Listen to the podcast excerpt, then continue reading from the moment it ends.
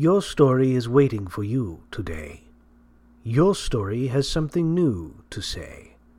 But your story will only come out to play when you're alone. Alone. Alone in a room with invisible people. The following episode may contain swearing. Alone in a Room with Invisible People is brought to you by hollyswritingclasses.com. Hi, I'm Rebecca Gallardo, the host of Alone in a Room with Invisible People. I'm here today with author and teacher Holly Lisle, and today's topic how to write story beginnings. Uh, we kind of figured we could do a three parter for you guys. Uh, so, this is going to be how to do story beginnings, then we're going to do middles, and then we're going to do ends. And Holly and I thought that this was a pretty fun topic. So, Yes. Uh, yeah, we just cut it into three parts because I could just imagine us trying to do all three in, in one. That's not happening. Yeah. Before we get into the topic, just like every week, we're going to talk about what we did this week. I think we're both kind of excited. So, Holly, you go ahead. Okay. Um, I had a really good week. And after last week, which was, was a really bad week, having a really good week was great. Um, in on Dead Man's Party, which is the story that I'm writing for the How to Write a Novel class, and which I am videoing one hour of roughly a week. Uh, I got my 1,250 words. I, that is down from the 1,550 because my chapters were running so long that I was going to be too long on the book. So I have had seriously. So I have had to cut my chapter lengths down to 1250 words per chapter. So after I got my Dead Man's Party 1250 words, um, I had my Marketing Tuesday. Woot, Marketing Tuesday. I am still fixing all the broken pages on my personal website. Big friggin' sneeze, yawn, bl- blinding headache there, but you know, that's one day. So really boring Marketing Tuesday. Wish, wishbone on Wednesday, Thursday, and Friday. I came in with a total of 6,161 words for the week. so, And that's over your word count. it is, oh my God, yes, because it would have been 6,000 words even, but I came in a little over, and oh my God, oh my God, oh my God, I'm so excited about it. It is, it, oh, things, twists. I have just twists keep popping in and, and taking the story and pulling it and moving it towards this thing that I know is coming, but they're doing it in such vicious, mean ways, and it's awesome. It is just awesome. Okay, and then um, lesson 32, I am a part of the way through that in How to Write a Novel this week, um, was what happens when your novel runs long. Um, and this is do you turn it into a really big book or tur- do you turn it into a series? And I am walking people through the process of determining which of the two you do for any given book because doing the wrong thing will wreck the story. So, yeah, I can see. I could see. It's being very dependent on the material as to mm-hmm. whether or not you turn it into a b- really big book or a series. Oh yeah, because No, you, well, you would just have to have a lot of different things in there yes for it to be a series. for it's it's a big big difference between what can be a big book what can be a series and what cannot be a series. And you have to know what cannot be a series to see if that's what you're writing. And Yeah. Uh, along with that personal preference because some people just love really big books. And and then marketing considerations. So we're going it's this lesson covers all of that Well, that's a that's a deep, thick lesson. and it's a good lesson i'm really pretty pleased with the way this one's coming together your turn Okay.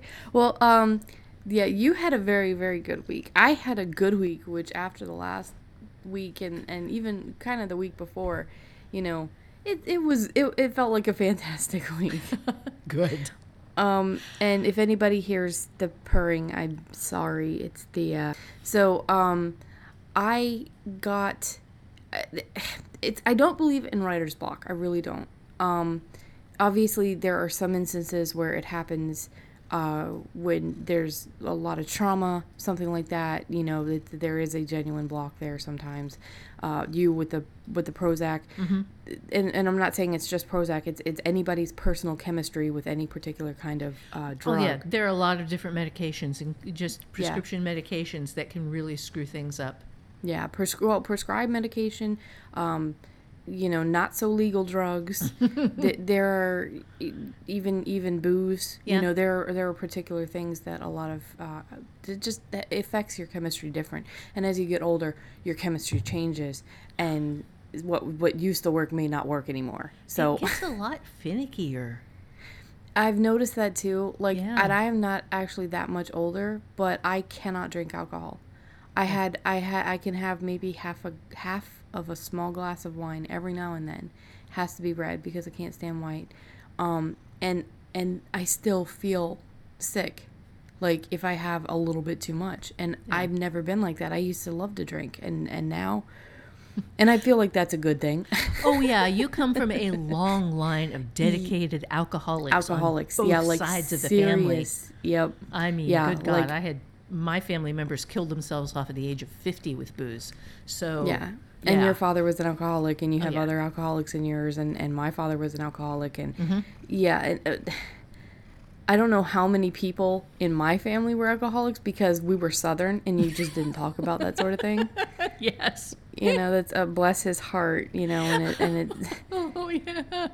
but um, anyway, the point is, while I don't believe in a mental mental writer's block, um, there are certain things that your your brain can be affected by, including uh, like mental disabilities or or um, mental well- healthness or mental healthness, mental wellness, you know, mental health issues, and I I've been struggling through depression, but this time, I you know I I showed up to work every day, I showed up to the easel every day, um, or the sketchbook, and I I told myself I wasn't trying to force it, but I was trying to just put anything on the page in both instances. It didn't matter what it was.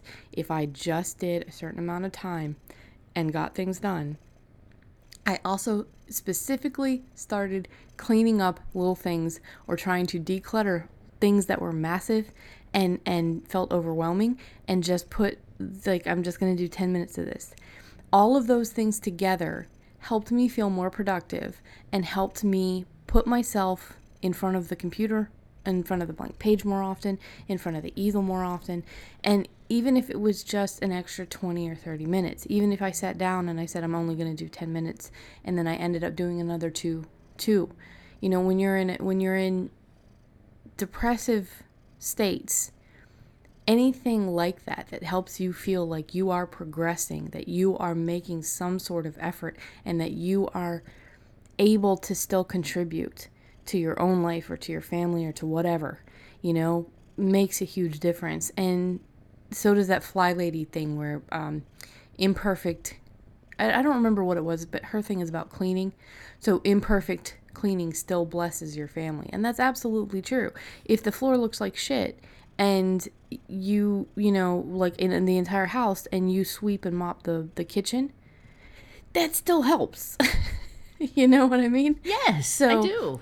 I always think of it like, you know, imperfect. Like, I don't have to finish this. I don't have to finish that. I'm just working through things. And even just a few minutes extra every day was working. So I got my sweet spot map done. Um, and of course, there is no getting it done. No, you can no. always, yeah. I love that you can always go back and you can always add more. Yeah. And the sweet spot map, um, for any of you who don't know, that's in her How to Think Sideways part, um, How to Think Sideways course, and her How to Write a Series course. It might be in other places too. So I got that done. I got the StoryCorps done. I got um, a lot of the research that I have been doing. I realized that it's kind of scattered. So what I want to do is I want to focus on we're going to do an octopus map at the end of today. Um just just you and me. Okay. I know you said get that done and then we'll talk about it, but I got everything else done and I need your help with the octopus map. Okay, no problem. So yeah, um, and for for this, I'm really really excited. I got some basic ideas done. I am going to be sharing this with everybody as I work on it because next week I am starting how to write a novel, and I am going to be taking this course. Going to be trying to keep up with it week by week, and writing this book and sharing it with everybody. And um, I'm I'm very very excited about it because it's it is a way that I'm hoping to turn my world building for Fulton Hills into stories and into a sellable product. Yeah, I definitely I want to turn this, the world building for me into stories for everybody else, but not bore them to death. Right. Uh, if you read Max Brooks's zombie uh, World War Z, uh, this was before the movie came out. This was like I was 26 or something. Good lord, like almost 10 years ago when I got the book, and I read it, and it felt like world building to me mm-hmm. because there was a lot of interviews with people. There were a lot of descriptions. It was about this journalist who, you know, at least I think it was a journalist who was going from place to place during the zombie apocalypse. during the breakout more or less Okay. and interviewing and writing stories and it, it was brilliant but it felt like it, it felt like at the time he was doing that he was like i'm gonna do this world building holy shit this is kind of cool i'm gonna sell it you know it felt brilliant We're going to digress just a little bit here. Um, I have been getting, again, a number of comments um, on my site and also a number of private emails um, saying, well, you know, you keep saying you can do this, but um, I never went to college. And I really need to stop here and say when I say you can do this, I say this from the perspective of someone who could not afford college. I do not have a college education.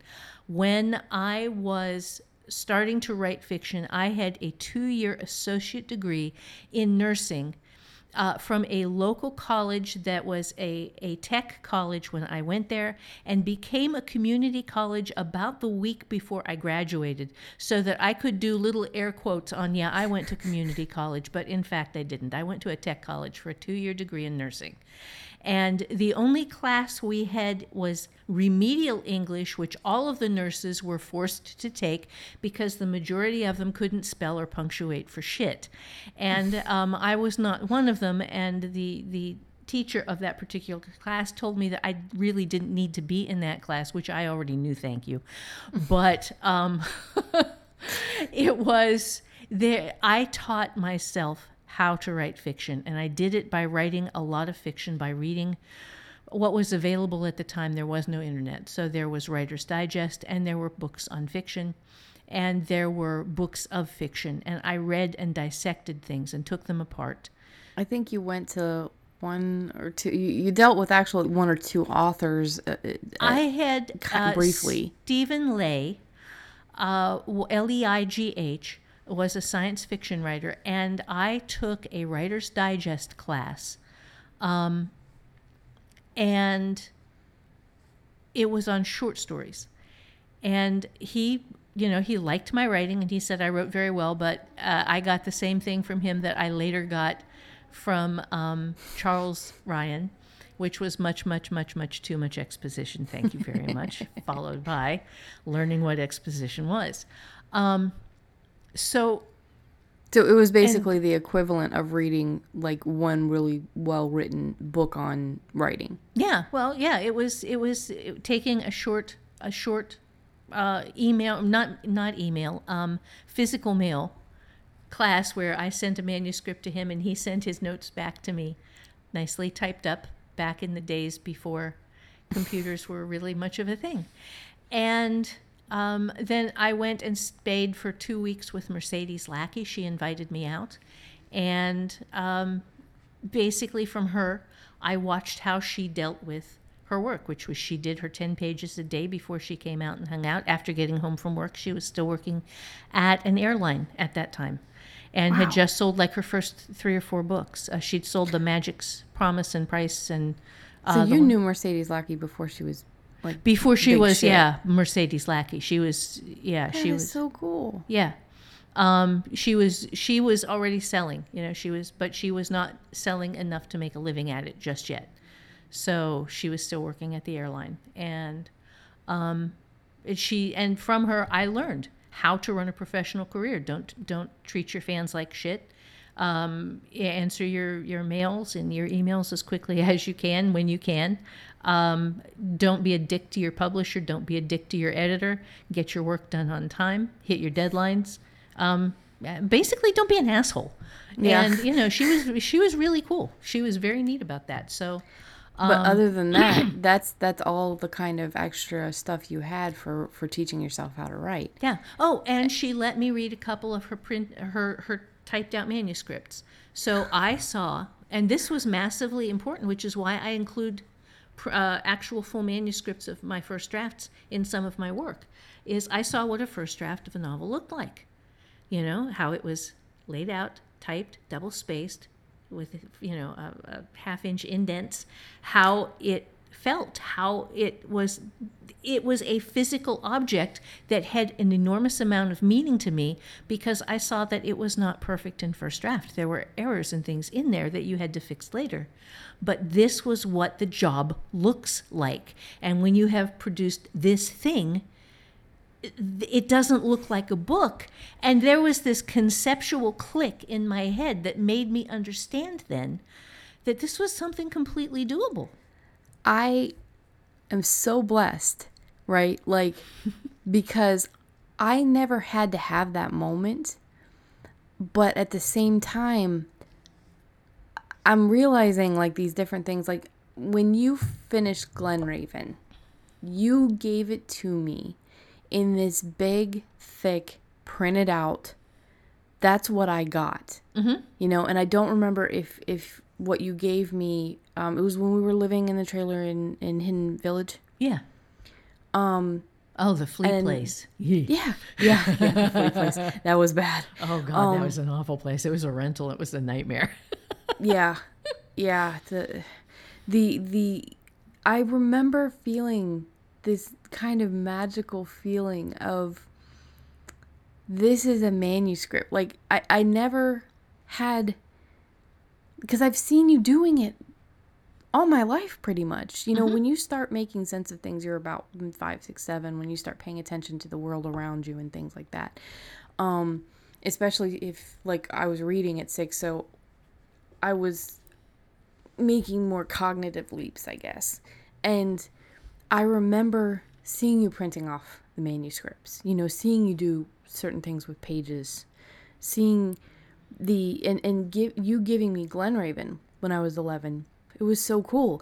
And I got to sit there and I was reading it and I freaking loved it. And I was reading it when I should have been in bed, you know? And like how how how freaking cool is that like w- us bookworms we always get in trouble with the with the light and reading a book under the pages you know because I, I i got in trouble with harriet's uh the spy when uh, when we were living in todd circle um for staying up and reading. And you were never that mean about it because i think you understood Oh, I you know? understood. of course. But to be doing that with your mom's writing like that is that's just so cool. But i grew up with the concept of that being a book.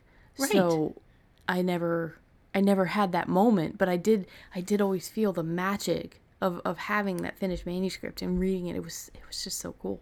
Yeah, and so i get that. it- for me, you know, that was that was the thing that made it physically, tangibly approachable. That and having seen that first manuscript uh, that my fellow nursing students had done with her friend, yeah. um, which you know was not good, but it was done. So anyway, but that's that is off topic. The college thing is a complete non-starter. There is abs. If you want to write fiction, do not get yourself sixty thousand dollars or more into debt um, with a university that is not going to teach you how to write fiction um, as a job. That's not. It's not what they do. Yeah. If you want to do it, you just start doing it. You start writing your fiction. You start sending it out. You start going through, or you start taking it, putting it in front of beta readers. You start going to writers group meetings. You start talking through this shit and figuring out what kind of fiction you love and why it matters to you. You take such classes as you can afford. Um, and I will say that I, I really, I have been told over and over again I have to raise my prices, and I keep my prices the what they are because I was a broke writer, and I know what it's like to try to find good information on writing, and uh, Yeah. and then to have it be these insane prices that colleges charge to not teach you what you need to know. Screw that. Yeah, even two two things here. Okay, just just from my perspective and for what I'm saying. I have seen a couple other courses out there from writers and I will look into them. Like these master classes.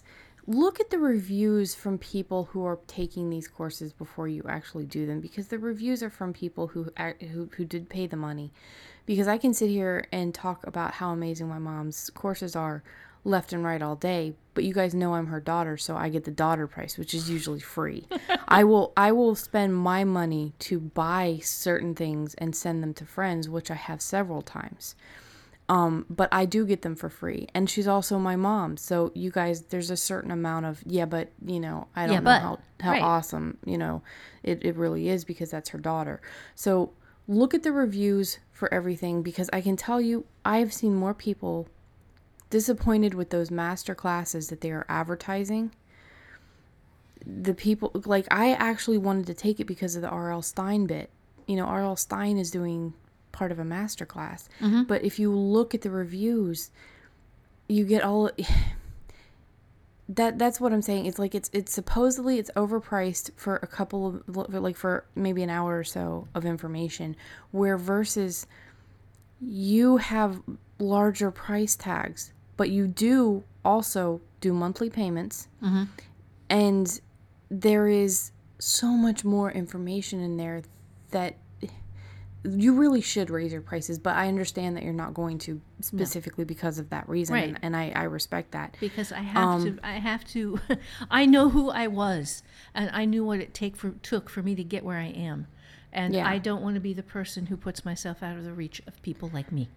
so so that's just one thing is is like look at the reviews for these things talk to people who have taken the classes because believe me 99% of them are going to want to talk about what they just spent money on you know and i'm not saying like oh they're going to give you all of the the lowdown the cliffs notes so you don't have to take it i'm just saying that they will be honest because they put their money into it um and two uh one of my friends is going through college. I'm not going to say which one but it, a lot of it was literary um the focus. A lot of it was w- and it, and this is recent. So taking the literary route through college they have you learn particular things about different styles. They have you write in different styles but everything that is taught is technically or is technical and when they talk about things it's like you should be doing this. You should be doing that. This is what good writing is. This is and it makes you doubt your own voice. It makes you doubt your own style. It makes you doubt the genres that you want to write in. It makes you doubt your passion i- is is starting to dissolve. If you want to write in a genre, let Yeah. me just Yeah. say, if you want to write in something that is actually defined as a genre, do not expect colleges to be at all supportive. Yeah, because they are all about the literary fiction. They're all about, I mean, and yeah, Catcher in the Rye was a good book. I hated it. oh, see, I I didn't, but there are a lot of books that are good books that they go over. A Tale of Two Cities. Um, I loved that. yeah, Yeah. yeah. They're they're now I don't know if those were the ones that I saw, but those are the ones that I've been told from other people. But there is a lot of passion sucking that comes from from the the colleges and from the teachers and everything. So a lot of people have come to to hear certain things that Holly says or read certain things from the blog and say thank you because this is I really needed to hear that or I I get a It- it lot just- of college students who are in post college recovery in my classes yeah where they Yeah. lost their dream and got funneled into something that they didn't want to do because they went to college to write fiction. And that breaks my heart. Yeah. Well, that's awful because you're going somewhere expecting to learn how to do this thing that you really, really want to do, and mm-hmm. all they do is crush your spirit. And that is pretty much public school, you know, in, in general. It, Yeah. it, it's, it's, it's just, there are certain things you need a college degree for. Being a doctor, You know, I would not want to go to a doctor that didn't have a college degree. Right. So, no. Yeah. There there are there are things that require a certain yeah, amount of like, and there's yeah. nothing wrong with technical school either. You went to technical school to be a nurse. I Yeah. know tons of my family has on both or on this side, uh, Tony's side. Mm-hmm. Tony went to school, a technical school for EMT and firefighter. So we're not shitting on schools at all. no. But yeah, so if, if you do have any more questions, because we do kind of have to get to the to the actual point of the episode right now, um, if you do have any more questions, please let us know. You know, we can we'll have a, a topic in there in our podcast forum specifically for questions about the college thing. And if we get enough interest, maybe we can do an episode on the topic. Um, because I know this is something that Holly has been passionate about and answering questions about for years. Yeah. So she Yeah, didn't go to college either, and and look at, at what she has been able to do. Right, right. You know, um, I, I had a, a 17 year commercial professional writing career with big name publishers. You know, big name New York publishers was have been translated into a bunch of languages.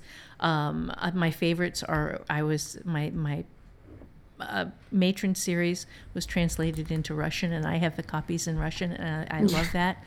Um, it- it's you when i say you can do this let me just get back to that when i say you can do this if you are willing to throw yourself into it if you are willing to do the work if you are willing to really dig and do what it takes to do it and not compromise you honest to god can do this becky is currently going the commercial publishing route with part of her work because she promised her husband that she would. Her work is commercially publishable. I have read it, he has read it. We are both we we do this. Yeah, And the story that she has out there right now is a good novel. I think it's probably too good for the place that she's got it, um, because it is it has unique personal elements in it that make it stand out rather than being just another piece of crap to to, to, be hammered down. And with that, how is that going? Well, yeah, and I just wanted to say too, like, not everybody who writes for Silhouette or Harlequin or any of these, well, Silhouette's gone now. I think Harlequin bottom out, but any, and you know, we're not saying that all of that's crap. there are some really fantastic writers out there. Yes, there But- are. and they are opening up different different lines to try to, to attract different kinds of, of writers and they're getting really progressive which is great. But the thing is i i am using this as an experiment now to show people because i am not i don't want to go the the traditional route okay? The the quote traditional route because what has become the traditional route of going through commercial publication. I i grew up seeing you struggle through it. Um the last few years everything has gone indie. Because when i was 23 or 24 tony saw this passion in me um and to him success and to most people back then you know we're talking 2005 2006 most success was traditional publication. Time has grown. Like time has passed. I have grown. The indie route has grown. People are making big money doing independent fiction my husband is very much he was born 80 years old he he is the kind of person that I have no doubt would cut off his nose to spite his face. And he for sure, you know, it's good intentions, but his thing was um you promised me that you would do this, so this is what you need to do. You know, and it's not bossy about it. It's he, if I if I broke the promise, we would still be married. but but it's it's the point of you know you made a promise to me and it would mean a lot if you kept it so that is why this is still going on however this gives me a unique opportunity to show people what it takes um out of you Right. to go the traditional route with a company that specifically has to have a high turnaround for novels mm-hmm. because that's how they make their money and and they know their readers are you know whales as you mm-hmm. would call them. Right. Harlequin readers are the kind that go through books you know five six seven eight nine ten a week. You know they, they are the kind that that that get all of the books and read through all of the books and are like, okay, well, what's next? So that company should have a fast turnover when it comes to book after book after book after publication, publication. Okay, well, let's move this quick. You know, how many books can we get from you as an author? And this is what I'm I'm going through. I'm hoping at this point that they actually do want to publish it because I want to be able to show other writers how long that takes. Mm-hmm. So, so far, if I hadn't gone through the depressive states, I probably could have had another two or three books written Right. because it has been how many? I wrote it down eight months, one week, and two days. And I still haven't heard back. And I have sent them messages, three messages, asking at different intervals the times when you know you're you're supposed to ask, and then after that, when am I going to hear back? You know, like, and it, it was a professional question. It was a professional query, very respectful. Right. And the last one that I sent, the reply came back, well, your book is with the with the editing team or, or whatever it is that, that they call them, editorial team, and um, I'm gonna go ahead and, and send this message to them. It, it was something kind of like, okay, well, she obviously saw that I had sent two other messages, so let's just kick it up a notch in the wording. Um, and that was three or four weeks ago, Yeah. and with with the you should hear from them soon Right. tagline in there. So yeah, um, just to wrap this up because I know we're really really excited about the the actual content. Um, I am going to only go the the traditional route with these books.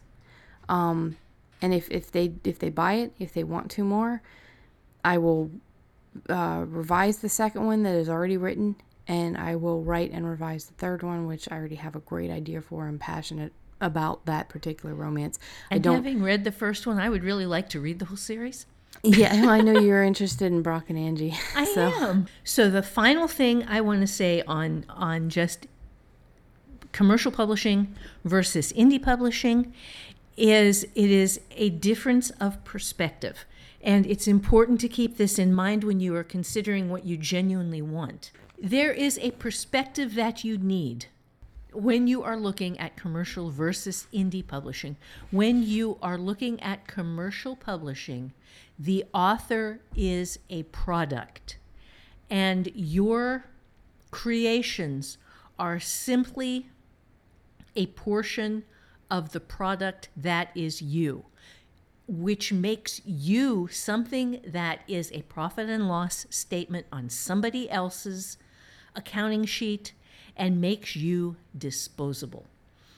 If you are an author, an indie author, you are then an author as a business. You are not an you are not a line on on the accounting sheet. You are the accounting sheet, and every single one of your books is a product, and it is up to you to figure out which of these sell and which of these don't, and to focus on the things that you love that connect with readers. But there is no point where you become disposable. And having been multiply disposed of as a writer on other on publishers line items from various publishers having having my works say no no we're not going to continue this line in spite of the fact that you want to write in it. Um, or we are going to go in a different direction and we wish you luck in your future career elsewhere. Um, i have to say that being a line on a line item on somebody else's sheet and a mid-list author is a brutal position from which to make a living i did it i did it for 17 years exclusively that was what fed my family and um, it got hairy, and Becky knows the horror stories. And Yeah. yeah, um, I I I recommend pursuing what you love. And if you want to go commercial publishing, by all means, all power to you. I, I wish you the best of luck. But do consider that you are not your own business if you are somebody else's author. You are only your own business if Yeah, you are you your own author. pennies. You make oh, pennies yeah. off of yeah. God, So, yeah. Well, we can do an entire episode on on commercial versus indie Yeah. if you know, but If there's interest Yeah. in it, yeah. That- yeah, if there's interest in it. So that's two episodes that you guys, you know, if you're interested in like needing college or um, you know, commercial versus indie. Um so getting to today's actual topic, it's how to write story beginnings. Yes. So let's get into it. All right. Um, there are a couple of little points about story beginnings. Weak beginnings are passive. Weak beginnings start with description, and weak beginnings establish normal. Um, so what I'd like to do for is is to demo these. For let's demo a few weak beginnings uh, for our our listeners. Um, so weak beginnings start at the beginning. That is the first thing that makes that is a mistake. So, um, do you want to go first, or do you want me to go first? Well, you need to go first because I don't know exactly how we're doing this, and I didn't write anything. So No, I- we we do not have Yeah. anything written down for this. This is strictly off the top of our heads. I am going to start. Um, I'm going to start with the classic bad beginning. Oh, um, Edward Edward Bulwer Edgar Bulwer Lytton's yes, it was a dark and stormy night. Okay, that is a bad beginning, but a lot of people don't understand why. First off, if it's night and you're not living in Alaska, it's dark. That's that, so so redundantly it was a night. Okay. It was a dark. Yeah. And it was stormy. Okay, stormy, well, it was. Um, there is no action there. There is no content. There's no conflict. There's no anything in that ending. It's or in that beginning. So let me give you another bad beginning, and this one I'll make up for you. Um, uh, let's see. So start at the beginning. Uh, once upon a time, a little girl was born. Okay. She was born, and and then she what? She threw up on her mother a bunch, and wet her diapers, and they fed her. And 15 years later, something happened, or 25 years later, something happened. But once upon a time, a little girl was, uh, no. That's the beginning, okay? That's where things begin. So starting at the beginning is an issue. Do you want to give us a couple of bad beginnings? Oh, it's. I mean, I don't know if this one. This is a. It's a bad beginning to a book, but, um. it's it's. I think it's a different one though. It's a different one on your on your list. Oh, okay.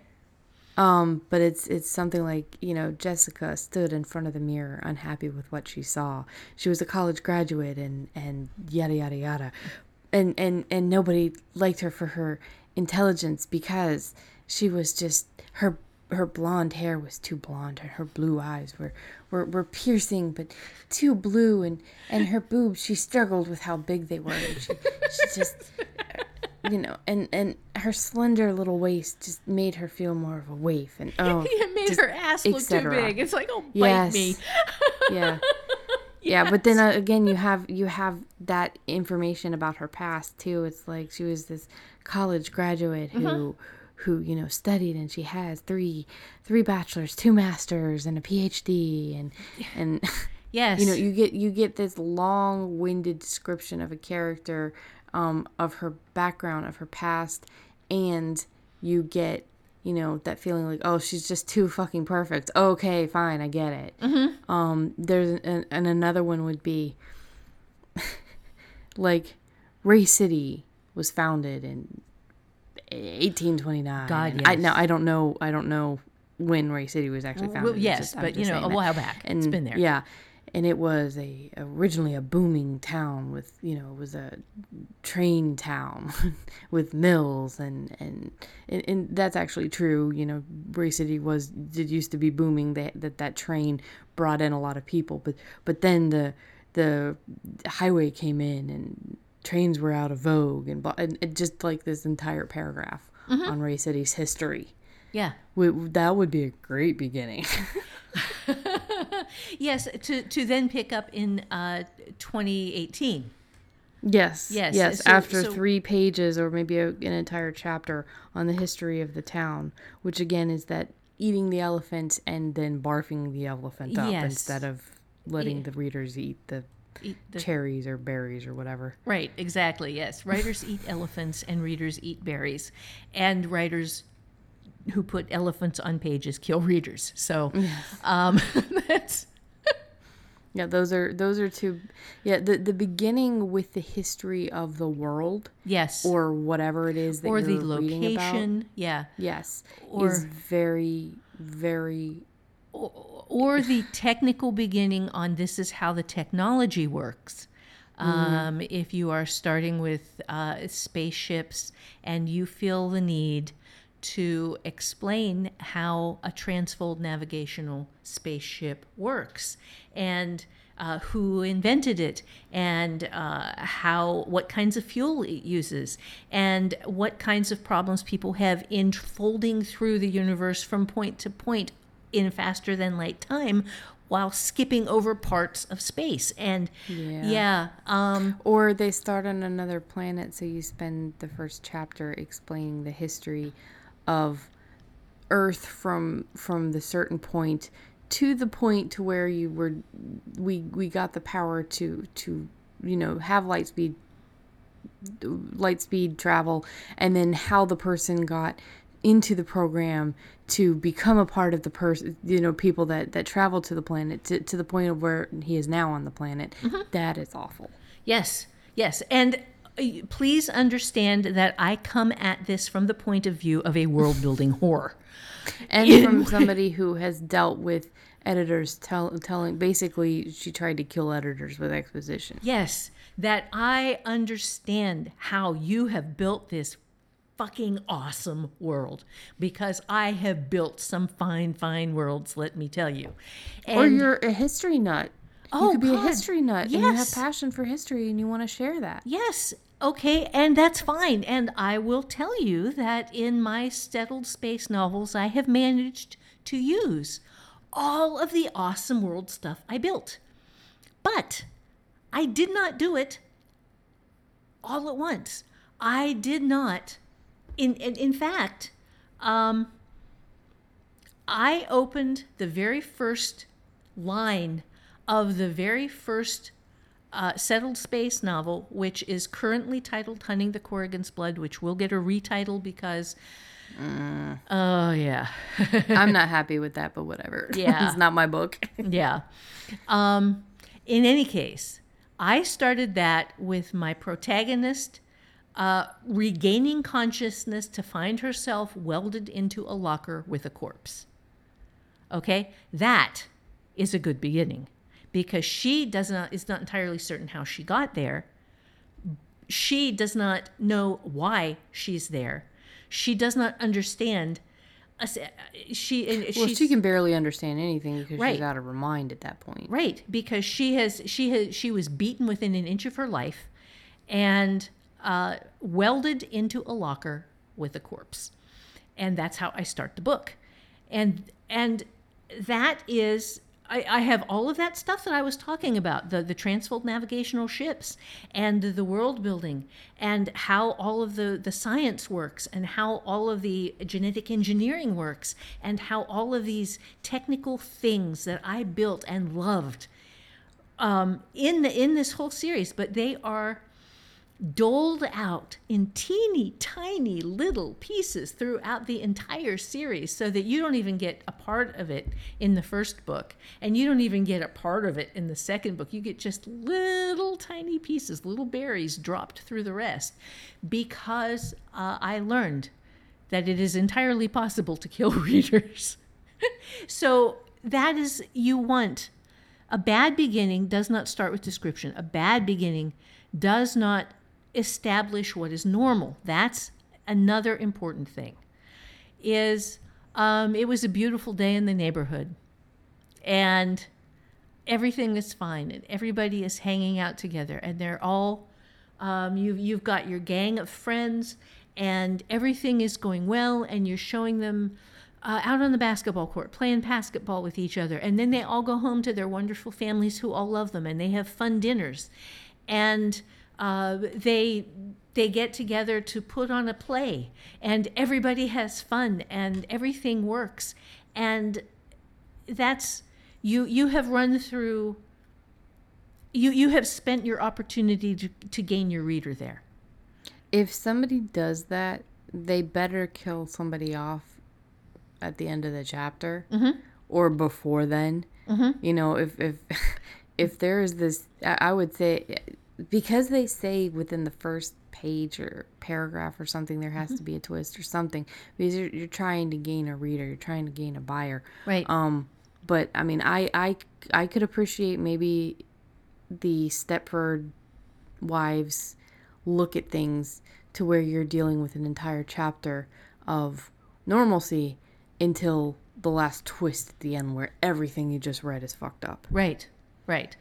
The only thing I will say in regard even to that is that people don't even have TV attention spans anymore. Yeah. People now have Yeah. YouTube attention spans. They have meme attention spans where if you don't catch them in the first line or two with something that is meaningful, something like, well, yeah, there's there's a woman locked, there's a woman welded into a locker who just regained consciousness and is looking at the corpse of, of a woman who was her waitress in a restaurant and that's what she remembers and she doesn't know what what's going on. Um, and that's in your first lines. Then you're going to lose the entire youtube crowd. Which might not be a bad thing, but at the same time, I mean, Well, if they're while you don't reading, want to write want for them- everybody, yeah, yeah. Yeah, you you do want anyone who might be interested in your work. right. So right. You you don't you don't want people who are going to hate your stories. So you want to be you could start it off with someone was going to die soon, or or not not that exact phrase, but something that alludes to that, and then feed into the normalcy of everything, and then at the end show the twist. But I mean, yeah, um even that's pushing it. Kiki walked past the, the kitchen and noticed that, the butcher knife was missing from the knife block. Line one.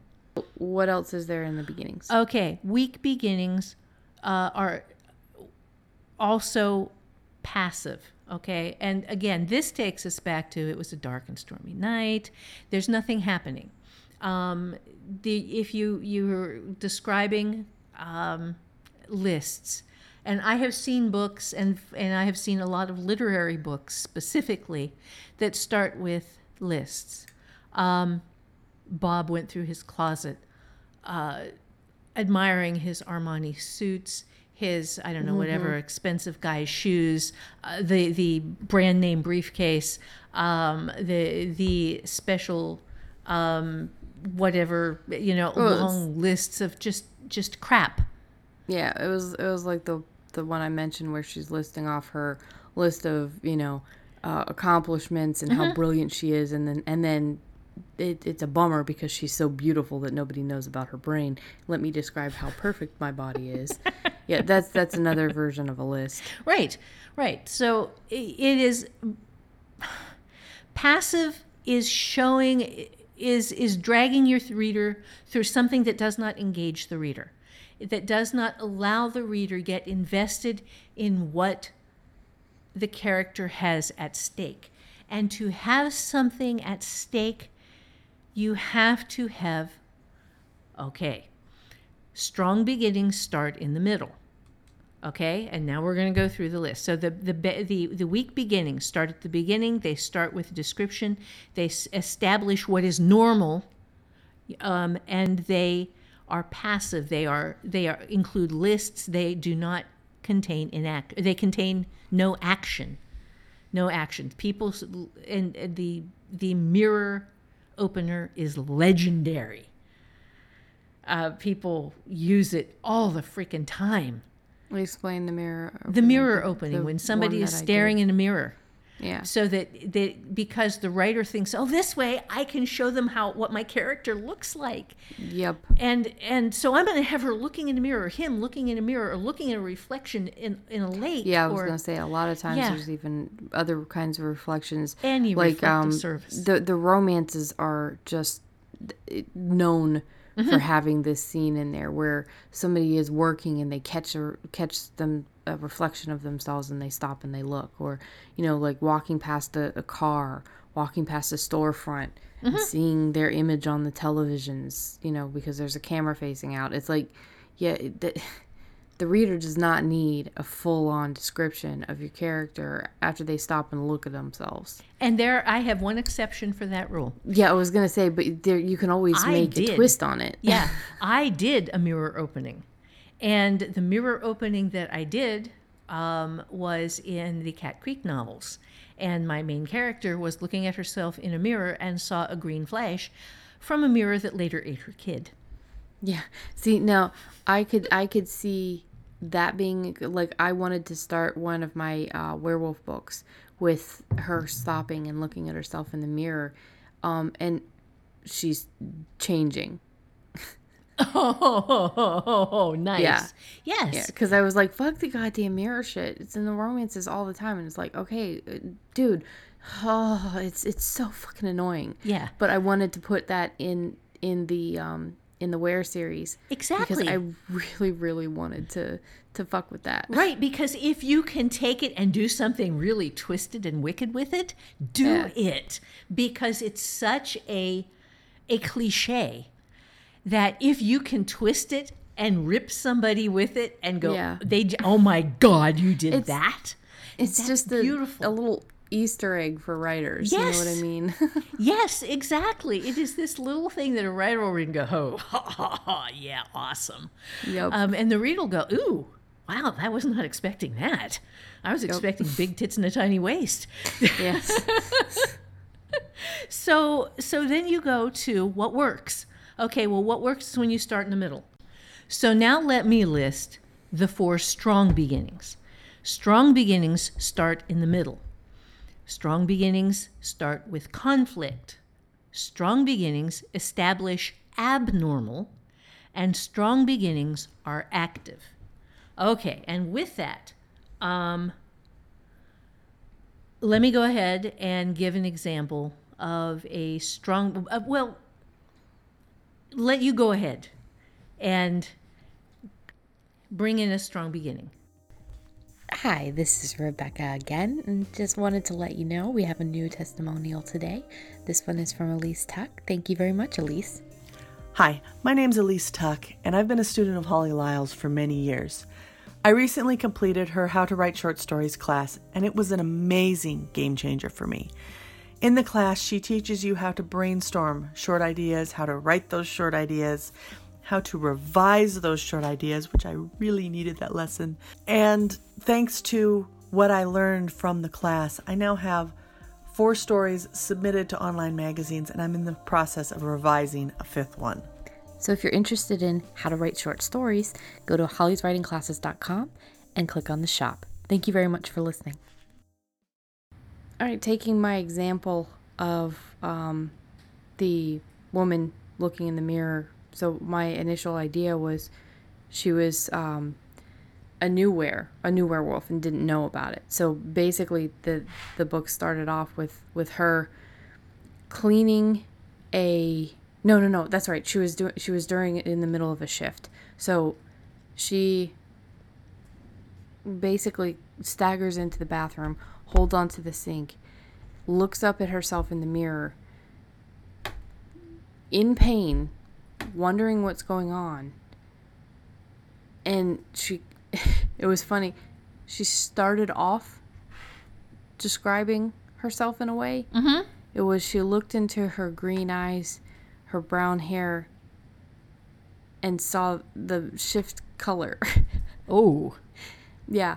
Or, um her brown she she wiped her brown hair out of her eyes, looked up into them out of her green eyes just in time to watch them change. Um they shifted to yellow and her body racked already racked with pain um begin this burning sensation as her flesh felt as if it was melting from her body, which I, I nowadays I would change the melting part because of how my science works. But that's that was that was the beginning. I, I wanted specifically for there to be that moment of you know the the casual oh i'm checking myself out in the mirror you know with with the the she pulled her brown hair away from her face but it was to look into her green eyes which then shifted yellow Yeah, very nice. Very Yeah. nice, yes. And you have included everything you need in there. You start in action. You do not show where she got bit or whatever it was that caused her. yeah and nobody knew she was a waitress at the time or anything until her body started to to tear open the waitressing and she was at work Ooh, in the middle of the awkward. shift yeah in the morning at a Oh. diner so Oh, that's that's really awkward. Yes, so you you start in the middle. You start with conflict, and and again, we are going to mention the conflict argument yet again because I this is always going to be somebody's first episode, and conflict is not argument. Conflict. well repetition is also mother of skill so Well, yes, that's that's true. So, um, conflict is when your character faces a problem, and the problem can be anything. the problem can be turning into a werewolf. It can be uh, accidentally reawakening a mirror with a razor blade while you're scraping the paint off of it and happen to see yourself in it that will later eat your kid. Um, it will be. it could be somebody not turning into a werewolf Yes, it could be somebody who needed to turn into a werewolf and was counting on that happening and having it fail. That would suck. Um, it is establishing abnormal, um, which does not have to be a big kind of abnormal, like turning into a werewolf. That's, you know, that's having a really bad day. yeah It, it can be having your car break down on a highway, which is abnormal. Generally, cars work, un- unless you had my old Vega. that car, its normal was abnormal, but um, but you are okay. And then you also the strong beginning is active. The character was doing something. She was in pain. She ran into the bathroom. Uh, she looked in a mirror, but she was not looking at it to fix her hair. She was looking at it because she was in trouble. And yeah, yeah it- she she was yeah she was bent over grasping this porcelain sink at this cheap ass diner that she worked at Right. and she looked up because everything felt like it was on fire including her face and everything ached and throbbed and she's like what the fuck is going on looking at herself Yeah, she was not in there to look at the mirror. She No. was in there for something much, much bigger. And the mirror was a convenient device that you could use to Mm-hmm. present her horrific new discovery. yeah and at the same time mock all the mirror beginnings Oh yeah, all the mirror beginnings. Because yes, and again, that's my mine was an intentional riff on that same thing. Um, that well, yeah, just wait till you see what I do with this mirror. Yeah, so that's um, conflict is the core part of fiction, and I think sometimes it is so difficult for people to write good conflict because to do it, you have to be mean to your characters. And in general, when writers start out, they are usually very nice people who are who want to do this this very nice job, which is sit on your butt in a room with a keyboard and create something with your brain.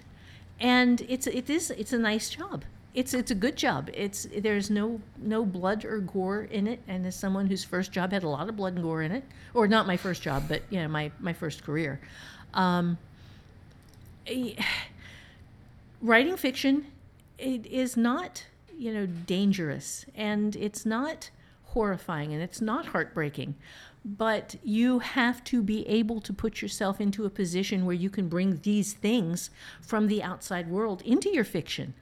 And um, it, it it is very difficult to sometimes when you're creating characters that you really like or you really love or you have an attachment for especially the more you like use something um to just creating a character not even inside of a book but creating that character and learning about them and giving them pa- your past like eh, their past and putting parts of yourself in them and then having to continuously make things worse for them.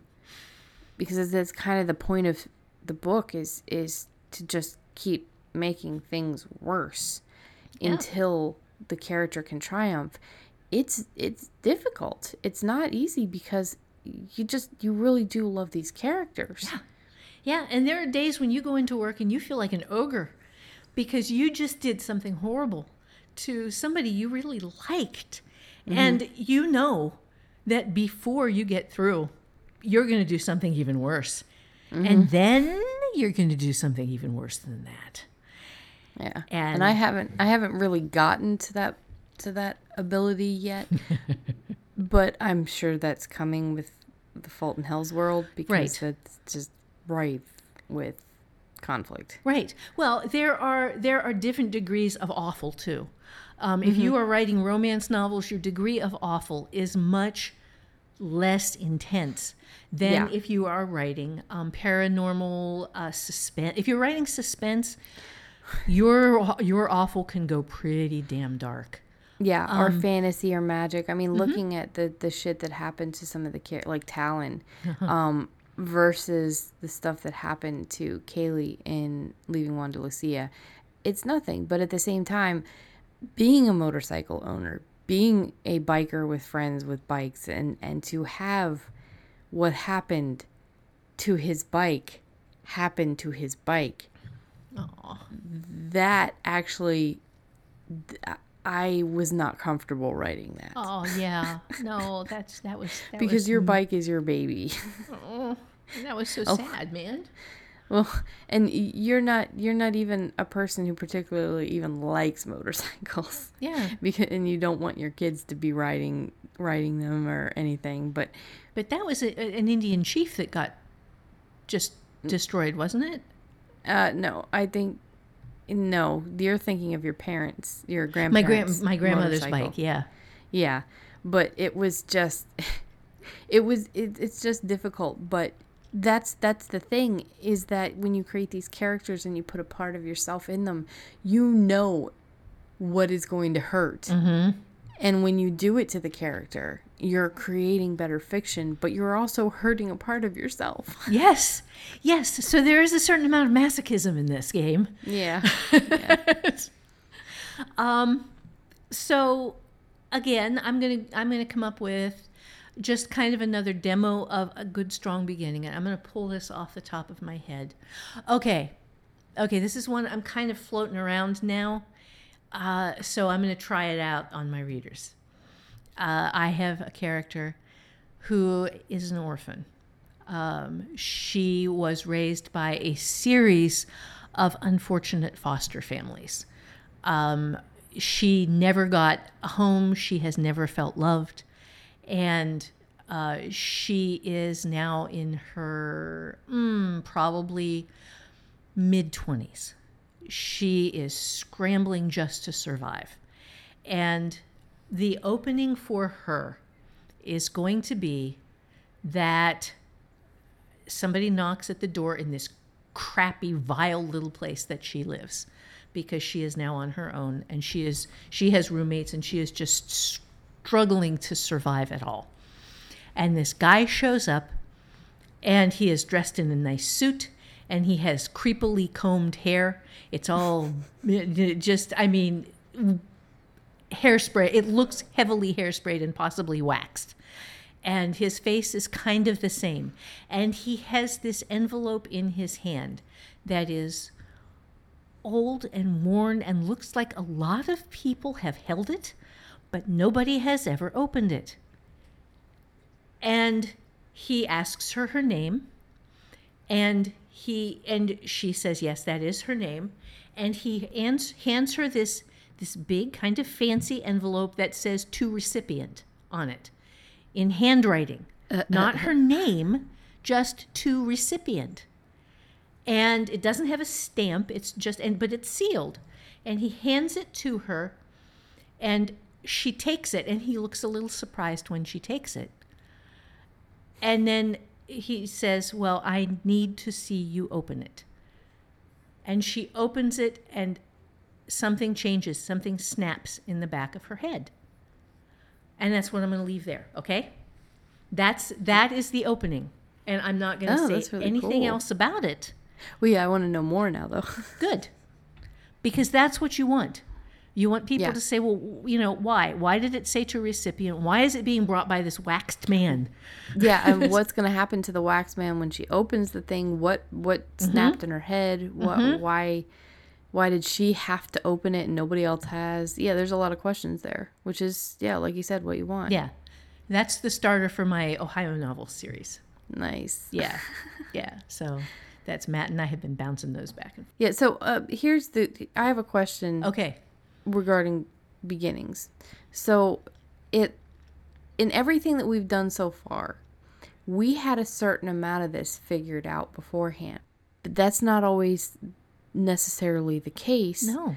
But so my question is like, okay, for plotters, how much do we need to figure out? For pantsers, what all do you need to figure out? Because you've done both. You, you the um, talismana was was pants. T- Talisman is a good example of why I don't pants too, by the way. Yeah, that's that's true. Yeah. Maybe maybe we should try to get uh some information on Stephen King and why the hell he pants his stuff. Yeah. He- he's brilliant pantser. Well, now, uh, dreaming the um, fuck no, Dead Man's Party. Dead Man's Party. Thank you. Is is kind of semi pantsed. Well, that's the how to write a novel version of your your Yeah, pantsing because you're still going through. Yeah. Right. Um, so you're you're kind of looking at well, how much do people need before they start? Well, yeah, because we're just talking about the actual beginnings, like the words and and the first paragraphs and the first chapter. Mm-hmm. Right. But there's a lot of people out there that'll be like, okay, well that's great, but how do I get to the actual beginning? How do I get to that point? Okay. Um, what you do first is you give your character a problem to solve. That is the very, very first thing you do. Have an idea of a character. Just just one character is sufficient. And then what problem does that character need to solve? Um, I will use my example from Dead Man's Party for this. Um, the first scene introduces two characters. It introduces the villain and it introduces a guy I had intended to be a throwaway character. And uh, so I had the dead guy, or I had the the um, the villain, come in, and I had him meet this guy. And they went into the back room so that the guy could show him different settings for this big pink diamond. The guy wanted to put set into a ring that he wanted to have given to the fiance, his his he hoped would be fiance. And when they were in there, the guy, the customer, um, whipped out a knife and cut the guy's throat. Just into ear, guy falls over. Um, and then it switches to the point of view of the guy. And I did not know this was going to happen until I started writing it. Is the guy's the guy is lying there wondering how long it's going to take for him to die. And then he realizes his fingers are moving and he's trying to cover the, the hole in his throat. And then he realizes that he's not breathing, but he's still thinking. And then he goes, Well, this is peculiar. Only not in those words, obviously. And uh, he gets he has he has bled out all over the floor, has exsanguinated, and he is up and moving and looking for some tape to tape his throat shut so he can clean up the mess. And uh, that's where the story starts. And I had started writing, and I just got that thing, and that was all I had. And it was Yeah, that's. Though you did have an artifact for the world and Right. stuff. I had- your- but but but at the same time, Yeah, but this was scene. not the artifact. This had nothing Yeah. to do with the artifact. This was just bringing in the villain and showing the villain starting through his murder list because and this guy was not the first guy in his murder list. This was just the one where we were picking up in the middle of a story where this guy who is killing people shows up and then it shows his very very clever escape. And then it cuts back to the dead guy on the floor and his fingers are moving, which I was the part I did not expect. So, what you need is a problem. You need a character and you need a problem. And I thought that the character was the killer and the problem was that he had to kill this guy. And it turned out, no, the character that really mattered in that. I mean, the the killer is still a core part of the thing. He's one of the four main characters in the book, and we are down to almost the end now, and he's still there. But the other guy turns out was just absolutely crucial to this. And his problem was, why am I not dead? Yeah. Or why why am I dead but still Well, yeah, here? why am I dead but why still am I here? undead? Yeah. Yeah. Mm-hmm. Right. And that's that is for for plotters, for pantsers, for anybody. If you have a character and you give the character a problem, that's your step 1. Step 2 is do not give your character the tools to solve it. My dead guy on the floor couldn't find any tape Oh no. he had to figure out a way to get the girl who worked for him because he was the business owner. He had to figure out a way to get the girl who worked for him to run across the street to the, the hardware store and pick up some duct tape and bring it back for him and then give him the duct tape without him seeing, without her seeing that his throat was cut from ear to ear. And that was yeah, a largish problem. Yeah, that that's funny because th- the girl who changed in the the bathroom, um, her love interest was the one of the cooks. So she is she's in there in the bathroom changing. She has no tools to stop the change. She doesn't know what's Right. going on. She has no ability to stop the change. And then when she's changed, she is in essence a, a giant beast of a thing in this diner bathroom. And the funny thing is, she doesn't know how to use the door. Yeah, no So opposable she- thumb. Yeah, It's yeah, the so thing she- that, that she keeps Sheldon from being a worse cat than he is. Well, the, this is a werewolf. Yeah. So a lot of them do have opposable thumbs. oh, really? As wolves? Yeah, werewolves. Oh, I never thought they had hands. Yeah. Oh, you, yeah. I okay, forgot, I'm sorry, I forgot. You don't watch horror movies. Well, you watch some horror movies now. Yeah, uh, no, not You've seen a really. few. No, I'm I'm still a wuss. You've seen 28 Days Later, Mark said. Oh yeah, I had. Yeah, I saw that.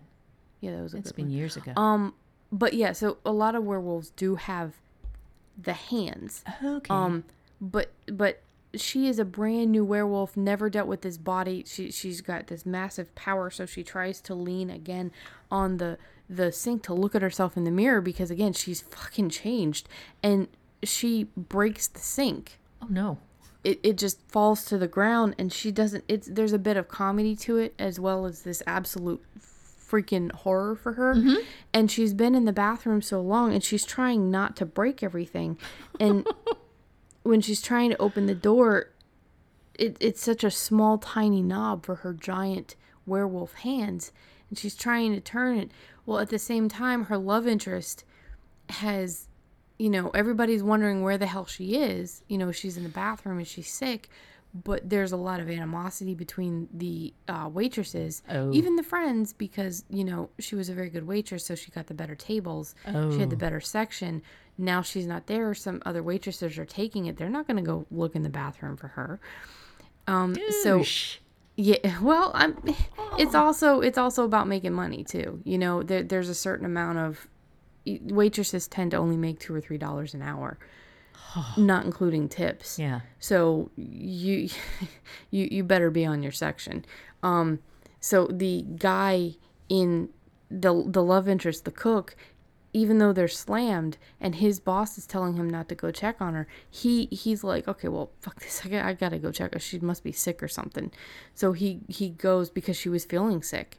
That was one of the signs, the symptoms that she didn't realize had a, had a cause.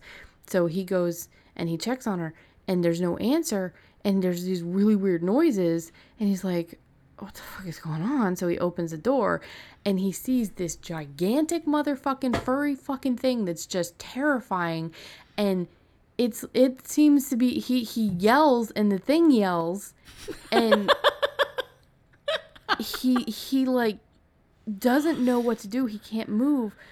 And the thing instead of being this stupid oh it was a flash of fur it didn't she just kind of walks out real slow, tiptoes around him, and and he's just frozen watching this fucking werewolf just kind of like move around him real gently and she has to squeeze because she's not going through the diner. Mm-hmm. She's going through the back exit. So she has to kind of squeeze around him and bumps into him and like looks at him and and tries to speak but but there's no speaking so she ends up growling her apologies and he like jumps and he fucking moves and it, it it's what broke his standing still, so he bolts. And then she's like, he's gonna tell everybody about me. So she bolts. Oh, you know, and that's That's awesome. like the the scene ends with her outside in the sunlight and there are people back there, there there's these um these um the chefs that are taking a, a quick smoke break and they're about to shit their pants because this werewolf just kind of casually walked out the push door the exit and yeah and and then she's just stuck there terrified not know what, what to do and then she decides she has to fucking leave Yeah. so she bolts yeah. yeah it's it was it was a neat twist on that first change as well and that that horror scene where everybody thinks they saw a dog but they can't tell and that always irritated the fuck out of me because you know what a werewolf especially hollywood's version that's not a dog No. it, it's it's almost like the um the gargoyle-ish demon dogs in um ghostbusters Oh God, yeah, I remember those. Those were great. yeah. Yeah, the, the and it was kind of cute when all the, the coats were being tossed on its head and it was shaking its head. And all right, who brought the dog? It had red glowing eyes, but at the same time, that was more of a dog than a fucking werewolf. Right. So it was just, I wanted everything to be clear. I wanted him to realize this seven foot tall, furry ass beast thing is not, you know, a dog. Right. And when they do end up going in there and looking the change is always so nice and simple in Hollywood. Even even if you look at American Werewolf on London, there's no blood. Mm-hmm. So I changed it. There was a lot of blood and gore, and her clothes were everywhere, and there was Oh no my body God, parts. they're gonna think that, that the werewolf Yes. ate her. Yep. Holy shit, that's awesome. Yeah. So Okay. All right. So the next thing. So we've got give your character a problem to solve. Do not give your character the tools to solve it. And then three is give failure consequences. So Becky's example here of giving failure consequences is excellent in that the uniform is left in the bathroom, there's blood all over the bathroom. The boyfriend sees this monster leave the bathroom, um, and the, the cooks out in the back, or whoever it is that's out in the waiters, the, Yeah, they were the cooks. There were two of them. Yeah, okay, out in the back are also seeing this monster leave the restaurant. Um, in mine, um, I, I don't want to go into my consequences. yeah. So use something else. Use Yeah. use one of the other Okay, stories that you've written. um, How about the Kate Galway one? Okay, well, no, let me, um, because that's another werewolfy kind of thing. So yeah. Well, that's that's probably why so- it was on the top of my head. right. Too. So I'm going to go back to settled space. I'm going to go back to her being in, uh, locked in the locker with the corpse, and uh, the all she can do is she hears this little, basically a, a, a Roomba, uh, like a, a a space station cleaning Roomba sort of thing. Working its way along a corridor, and there, there have, has been no sound because she has been welded into um, a locker in a corridor that is currently unused. So they left her in there to die. They didn't make with a mi- dead with a dead person. with a dead person. Yes, so she's in a corpse, and she's been in there for a while. Uh, we established later that it's been like two days, so she has she not had a chance to die of thirst yet, but she's getting close. Okay, and so she thinks that she is a corpse. yeah, she thinks she's too. dead. She's hallucinating. she thinks she's dead. And so she just wants to have her best friend find out what happened to her body. So she's banging her head against the locker door um, in the space station as the Roomba goes by and it alerts the authorities. So that's she her failure was to escape on her own and to to be at the brink of death. I mean, hallucinating, uh, pushing pretty close to dying of thirst. Um, she has a broken leg. She is badly has a serious serious infection from this.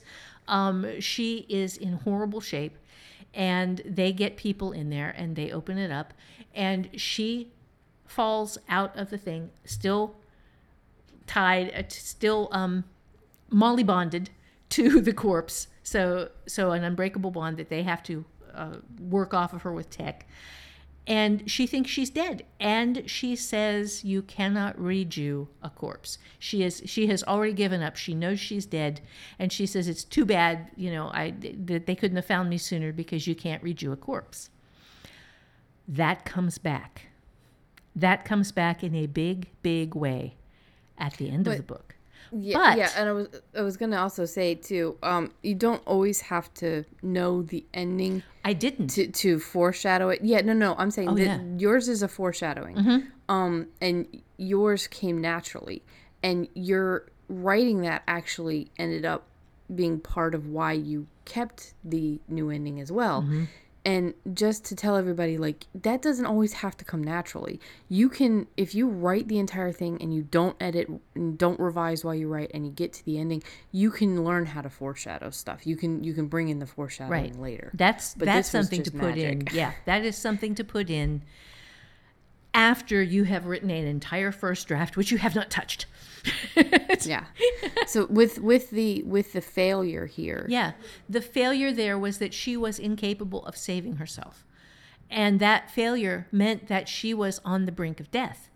And and if she had not done something, even though it was this this thing that she thought was a hopeless gesture, she would have died. Failure would have had even bigger consequences than just than what it had. But you make sure this is and now this is number 4 you make sure that your reader has a reason to want your character to win. And I cannot even begin to describe how many people have written such unlikable characters that at the beginning of the book, I hoped that they would fail. I hoped it would kill them, and I hoped they would die. And I didn't even stay long enough to find out if they did. you have to create characters that your reader will care about so that when they have this problem and when they don't have the tools to solve it and when they have some half-assed measure they have to take because they don't have the tools you have to have the reader going oh come on come on somebody get in there and do something to help her Yeah. Yeah, where you want them to succeed. And uh, where I see this fail a lot is um it, it's a, it's a mistake that people make when they are trying to be very very smart about the character. What they do is they have this um, character that they want to have grow in the book. So they start them out as an asshole. Sometimes it's it's in romances where you know he's he's been hurt and he doesn't like women because of all of the betrayal and because of all of the manipulation and so then you have this romantic um, love interest to the female that is garbage that is a complete asshole that treats her like shit. Um, and you know it's it's her job to change him or what the fuck ever. Now there's a lot of problems with that. There's a lot to unpack there. But the idea is when you have a character who you can write an asshole and he's still likable. You can write an asshole that will grow and not be cold and distant by the end, but you have to give glimmer of good personality. You have to have his actions you can make him be a dick, you can make him be cold, you can make him be distant and and but have his actions show that he still has a heart. Yes. So if this guy is just a complete douchebag, he he you know is is cold and distant and critical of her. Let's say they work together and he's not impressed with her work. He's pointing out all of the flaws. He's pointing out that she spelled these words wrong or that her technical work isn't great. And and they're leaving for the day, have him open a door for her. Have him um you know, if she drops something, have him pick it up and hand it to her. Have him, you know, keep her from falling in her heels that she's uncomfortable with. Yeah. Um, This is ju- this is called even just- saving the cat. And if you have a negative character, if you have a character that is has to be your protagonist, has to be someone that the reader comes to love, that character can do some bad things, but that character must in the first scene before you have lost the reader forever. That character must in some fashion save the cat. the idea is that you have something that that character does to show you that he's you know worth something that and and I know that especially in this political environment right now with a lot of you know the the the ultra issues that we are having with with certain sexes and um, you know No, everything has issues right now. Everything. Yeah, everything exactly. has been politicized. Exactly. So you if you want to write an asshole male character and you want to save him and and you know where he changes because he realizes that you know all of the times that- somebody hurt him you can't live your life based on that pain. Don't think about all of the people that are going to talk shit about your male character, talk shit about your female character, talk shit about how you know, you know, it's just another aggressive male and this, it, or if you if you look on the other spectrum, how oh you know it's just another male that's been changed by a female. Don't don't think about the politics, and I know that's so hard because politics are you know it's getting shoved down our throats even when we're not looking for it you know in the in the shows that we're watching now politics is is and i know this has always been kind of a thing but it's just getting worse and worse because we have so many extra shows. We have so much more um it, quote entertainment out there that people are using their voices for which i respect but they're getting preachy which i don't respect. And you see a lot of the things that it can kill your desire to write out of just fear, out mm-hmm. of just paralyzation. And I think that this is important. Don't write something, don't water something down because you're trying to avoid the criticism. The criticism is going to come no matter what you Oh, do. Yes, yes. And that is a beautiful, beautiful point. The people who do not think as you think, and I, no matter what you think, half of everybody does not think as you think, at least, okay? So no matter where you are on any religious or political or uh, gender or social or whatever spectrum, no matter where you are, there are people on the opposite end from you, and there are people who vehemently disagree with whatever it is you think. They are not your audience. Okay? You cannot write for everybody, so don't fucking try. Write for the people who love what you love, and don't be afraid to say that you love what you love. Yeah, and this is this is a good way to look at it. Yes. when you are writing something let's let's just let's just say when you're reading something if you are having a stressful day and you're just you're frustrated with all of the politics or you're frustrated with the with all of the hate and the bigotry or, or whatever it is that's out there and you pick up a book and that book has your point of view. Your that book has has whatever you believe and and and the characters are people that that you would love to know. Think about the bravery of that author who took a stance who who isn't making something preachy who isn't out there to to convert people who is just just writing about characters that matter to you because they matter to her or him. And they took the sta- they they took that bravery to put what they believe on the page. Mm-hmm. Think about how that changes your state. Think about how good you feel reading that. How good you feel knowing that there are other people out there that believe what you believe, that are brave enough to put it on page. And just remember that you can be that author to to other people. That you can help somebody realize that the world might be going crazy. It might have always been going crazy. You know, every single year people say it's getting worse, but I don't know that it is. I think it's just a continuation. It's just that there's more of it to more of us because there are more of us and there more of us have the connectivity. You mm-hmm. know, the, It's the more social visible. media. It's yeah, it's just more visible insanity. That's all it is.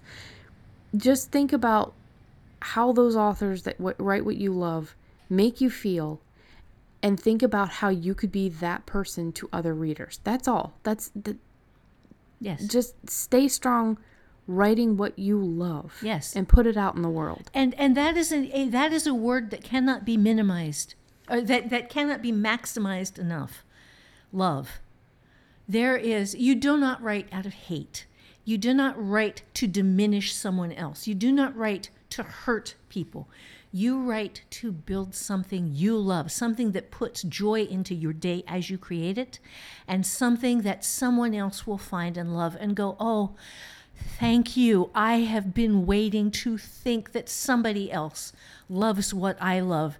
And here it is on the page in tangible format, and I get to read it. Thank you. Yeah.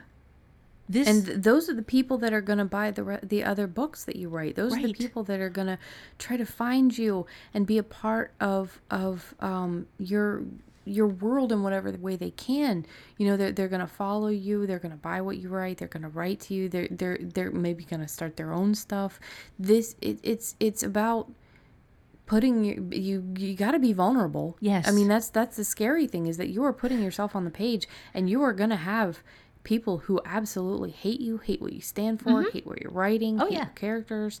I mean it and it it's not going to be easy to take. It's going to shake you, but at the same time you're reaching people who matter to you. You're reaching and that the person who hates you, the people who hate you, they don't matter.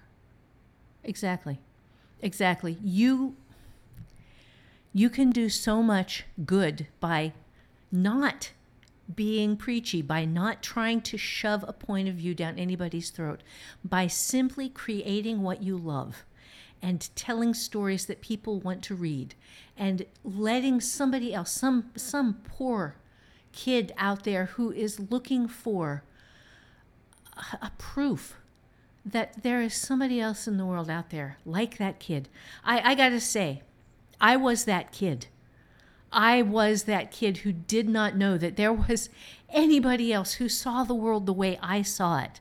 And I found a few authors when I was a teenager, when I was a little bit older than that, um, th- who wrote things that proved to me that I was not the only person like me in the universe. And they changed my world. They changed Yeah. my world. They made they gave me a joy that I cannot even begin to describe now. And it was I can't even figure out why I didn't know then that I wanted to write fiction. It took me years to figure out that I wanted to do this, even after that. But they made the world better for me and they allowed me to find a way to live in it and to be myself and to be a human being and to know that I was okay. Yeah. Yeah, and the certain things that we think and the certain things that the dark periods of our time of our lives and the brightest periods of our lives and the things that move us and motivate us. When we find those on the page, it means the world Oh my God, it does to you. I mean, it it can be like you said, life changing. Just to know that another human being out there has your struggles, has has that that you're not broken, that you're not unfixable, that you're not unlovable or unworthy. Yeah. You know, just because you're different from the people that happen to surround you. Yes, that, that if you have lived in a very restricted environment, as I did, it is, you can think that there is nobody else in the world who has ever thought the things you think, who has ever wanted the things you want, who has ever been the person you are. And to discover when you reach a little wider through your reading, oh my God, there, right there, that person, that person knows what it feels like to be me Yeah. be be that writer Yeah. be that writer. Be and, and you don't have to write. You know, you don't have to be you perfect. It doesn't have to be perfect. It can be especially in first draft. It can be trash. And and I I'm actually really really looking forward to showing you guys Glass House because it is garbage right now.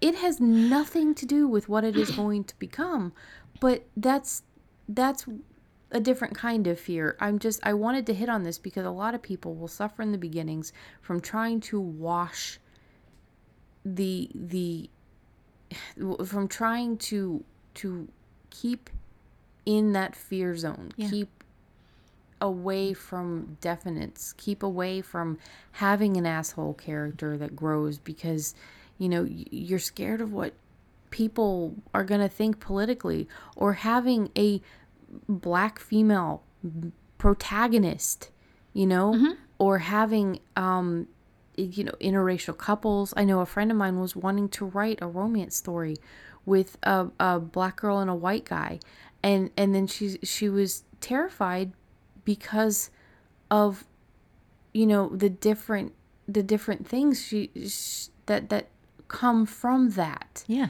the the different reactions because there are so many. It's not just you know racist against the fact that it, it's it there are so many different levels of fear and and of people's reactions to that that couple. And and I told her okay well think about like all of these reactions to this couple and think about how important it is that there's a story out there that is showing the positives that is showing a story about love you know I'm, I'm like you have to in a way fight over those angry voices to put your voice out in the world and I think I think by the time the uh, conversation ended, she realized what I was saying. She she got my point of view because she said she's writing it. So Yeah. Good. Good. Yeah. Yeah. I, you know, I, I can say that no matter who you are, no matter who you are, no matter what you think is not good enough about yourself, there is somebody out there who has that same fear. And if you give that fear to a character, you are going to save somebody's life. You Yeah. are going, honest to fuck. I, I have received emails from people who, because I wrote um, what I knew to be true, because I had lived it, and I disguised it in a lot of different ways so that it didn't look like me. But um, I knew it was true because I had lived it, and I I had hit really some really bad places in my life, and um, and I got emails from people who said, you know, I am alive because of that specific book, and because I decided uh, that character that character got through it, and I decided I could get through it because this person you wrote did. yeah, so just be brave enough to to write what you feel. Yes. Be brave enough to, to because it, it's if it's important to you, it's going to be important to somebody else. And I know this this might seem off topic, but when it comes to beginnings, it's important to start It is from the important to important start. stuff. It is important to start, and you are not unworthy. Yeah. You, you, the life you have lived, not does it doesn't just have meaning to you. It has meaning to people you don't even know exist yet. And if you don't write it, you will never know they exist. And if you don't write it, maybe some of them won't. Yeah. And so with all of that said, the beginnings again like like mom said it's important to begin, but a lot of people struggle with the beginnings because of that fear, you mm-hmm. know, they, they just just write it. Just write it as is. Remember to first draft, you're the only one that's going to see it. Um, you can go ahead and be preachy in first draft. You can go ahead and, and put your stuff, everything out on the page in first draft because you'll find out what, what you feel is um, the, the important parts. And then you can learn to disguise them and be less preachy. Yes, yes, exactly. So, um, is there anything else with beginnings? Okay, no, I but I do want to go back through those again because we have gone kind of wide here. Um, Yeah. So give your character a problem to solve. Do not give your character the tools to solve it. Give failure consequences and make sure your reader has a reason to want your character to win. And those are um, massive. If you can Yeah. do that, you will have written a good beginning. So, okay, so we've gone through everything. Is is there anything else before the takeaway? No, I think we're we are now at the takeaway. All right, so Oh, give it. Here is the takeaway. The real story only starts after things have gone wrong. So start with things going wrong. That's where you start your story is with things going wrong. Yeah. All right. So, um, I think we did a great job on this episode. I mean, I really had a lot of fun. Me too. Um, and I think we got some important things in there as well. If you have any questions, if if you're still, you know, unclear about certain aspects of a beginning or you know, if if you felt that there were some things that we didn't cover, please feel free. You know, um, if you don't have an account yet, hollyswritingclasses.com, create a free account, absolutely free. Find the podcast forum. So if you have any questions or anything like that, um, again, just just find the the podcast, the podcast topic. Um, it is how to write story beginnings, and we will you know you, you can leave us some some questions. You can put your own input in there. Let us know how how, you know if anything in here struck a chord or if there's some things that you feel you do with beginnings that um, help you really get the ideas flowing or the words flowing anything like that. Um, and then you know we can respond. There are other writers in there that can help you out as well. And remember we are doing the middles and the ends next time. So keep to the beginnings in the forums. We also have a website alonewithinvisiblepeople.com and you can go in there and uh, comment on on the blog. We that's just not a place where people tend to have a whole lot of uh, conversations or anything like that uh, we also want to mention that Holly has a whole bunch of free writing advice. Uh, go ahead and, and, and explain what all is on your blog. Okay. Um, on my website, uh, it is hollylisle.com and last name is L-I-S-L-E.com. Uh, I have over 100,000 words of writing articles, writing worksheets, um, or not worksheets, writing little writing workshops, um, and tons of blog posts and but but just a massive amount of material that is free free free. You don't have to sign up for anything. It's just on Yeah, the there's no freaking- email, there's no downloads, really. it's, It's just just, on the bunch of free site. and i have it even set up so that people can print off a pdf that there's there's a little thing down at the bottom of every page where you just print the pdf and you can use the article you can use the worksheet you can share the worksheet. I don't care I Yeah. I was a broke writer. I grew up in mission fields and uh, uh, and in trailer parks, and I I started with freaking nothing, and I had freaking nothing for a long time. And even when I was a nurse, for a long time, I was a nurse with two kids and and just scraping by with just us, and um. I know what it's like to have to do this with no money. So there I have just oh god, lots of resources on just my main site for you. And Yeah, so we'll actually, um, I think that it is actually linked in the um, show notes, but I will put a parenthesis around it to, to tell you like um, over a hundred thousand word free uh, words of free writing advice and content in there. Yeah. And um, it really, if you are looking for the different things that we mention on here, go to alonewithinvisiblepeople.com and look at the show notes for whatever episode you're listening to, and it will give you the links to all of the sites, to to all of the you know to like the forums, to Holly's uh, blog with all of the blog posts. If we mention a blog post, we put the link in the show notes. So we try to make it as easy as possible for you to find all of the resources that that we do mention in here. Um, now, speaking of the free and, and you know having very little funds to do anything, if you do get the free uh, writing course, the the How to Write Flash Fiction, as I mentioned before, by the end of it, if you do the work, you will have ten stories. You can get that up there and start it selling. And I have done the same thing. And you know what? I'm gonna I'm gonna do it specifically um, based on probably like a Fulton Hill world, just to show you guys that you can put something up there and you can start selling and you can make, even if it's just a couple of bucks here and there, it's better than absolutely nothing before. You know, that you are earning money from your writing from a free, 100% free course Yeah. that just taught you a couple of basic things. we have things. guys in the flash fiction class who are using the flash fiction forum who are doing that now. Yeah.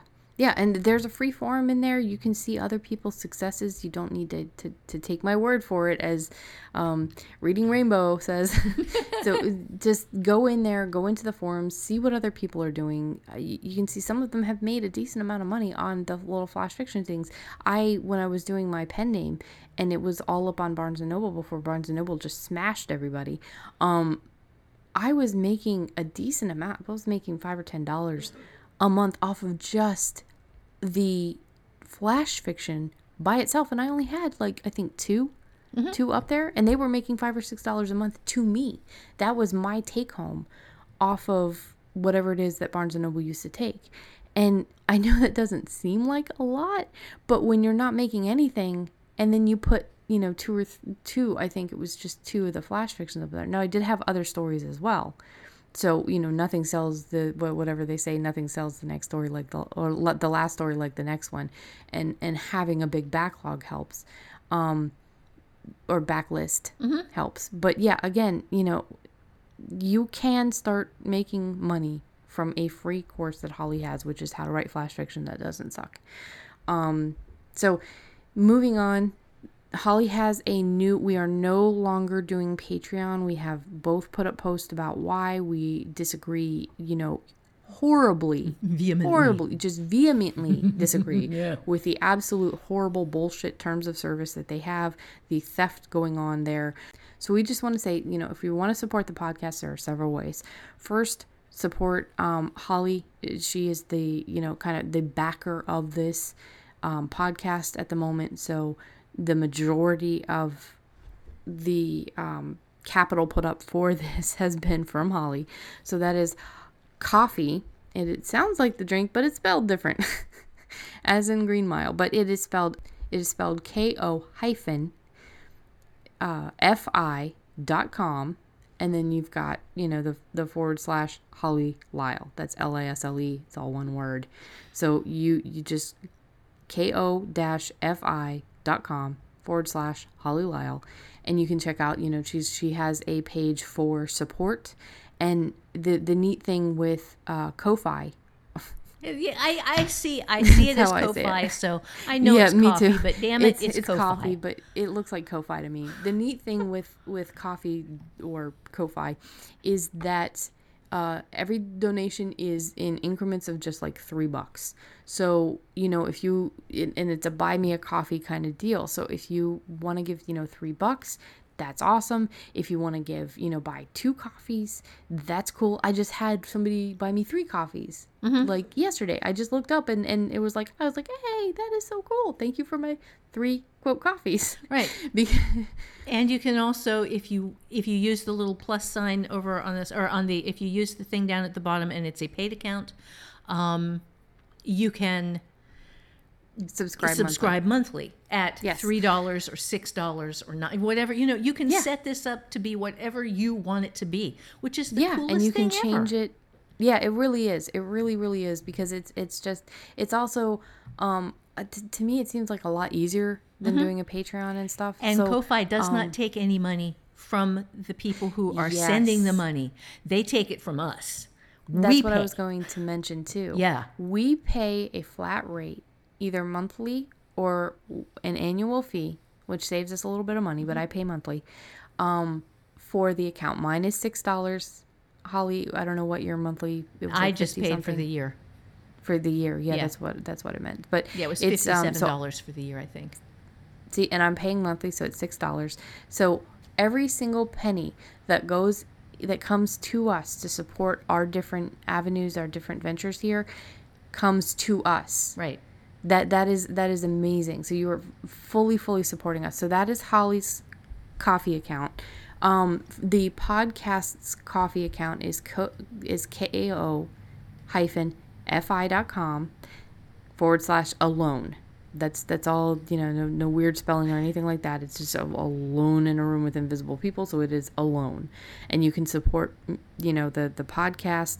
Again, everything is going right now. I need an actual set of headphones because I'm using a three or four year old pair of of phone headphones. There's some Samsung Galaxy headphones. so I would love a real set. Um, everything right now, I would love to be able to soundproof uh, an empty room that we are not currently using, so I can move everything in there. I need to upgrade different things uh, with with the programs that we're using. So um, I'm also would love to learn more about marketing a podcast and getting it out in front of more people so that we can definitely get more writers that the kind of help and support that they need.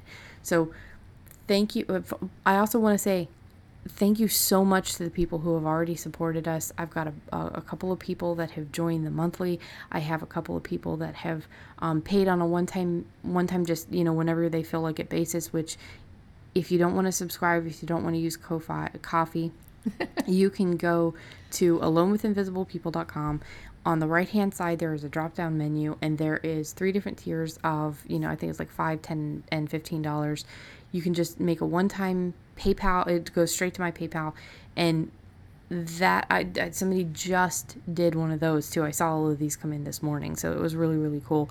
Um it is it is it is just a way to help say thank you for what we're doing and i just want to say thank you right back because it is amazing that you guys are supporting us. Um, another way to support Holly would be to buy any of her fiction, um, any of her courses if you're interested. Again, you know, I know we mentioned this a lot of times. We have stuff on the writer's block, writer's discipline, just all, all sorts of great classes, and um, definitely worth the time and investment in her courses. So if you'd like to follow us on Facebook, we are at Alone in a Room with Invisible People on Facebook. Uh, we try to, to post one or two times weekly, and you can reach us there. Uh, the best way to reach us is the email. It is show at alonewithinvisiblepeople.com. And I believe that we've covered everything. Pretty sure I'm good. How about you, Holly? I think, I think I'm good too. What I just let me say one more time you can do this. And that is to every single person who is listening to this podcast. I don't care who you are. I don't care what your level of education is. You can do this. You can find a way. You can learn what you need to know. If you want to do this, by God, you can do this. And it does not have to cost you a freaking fortune or anything. You can do this.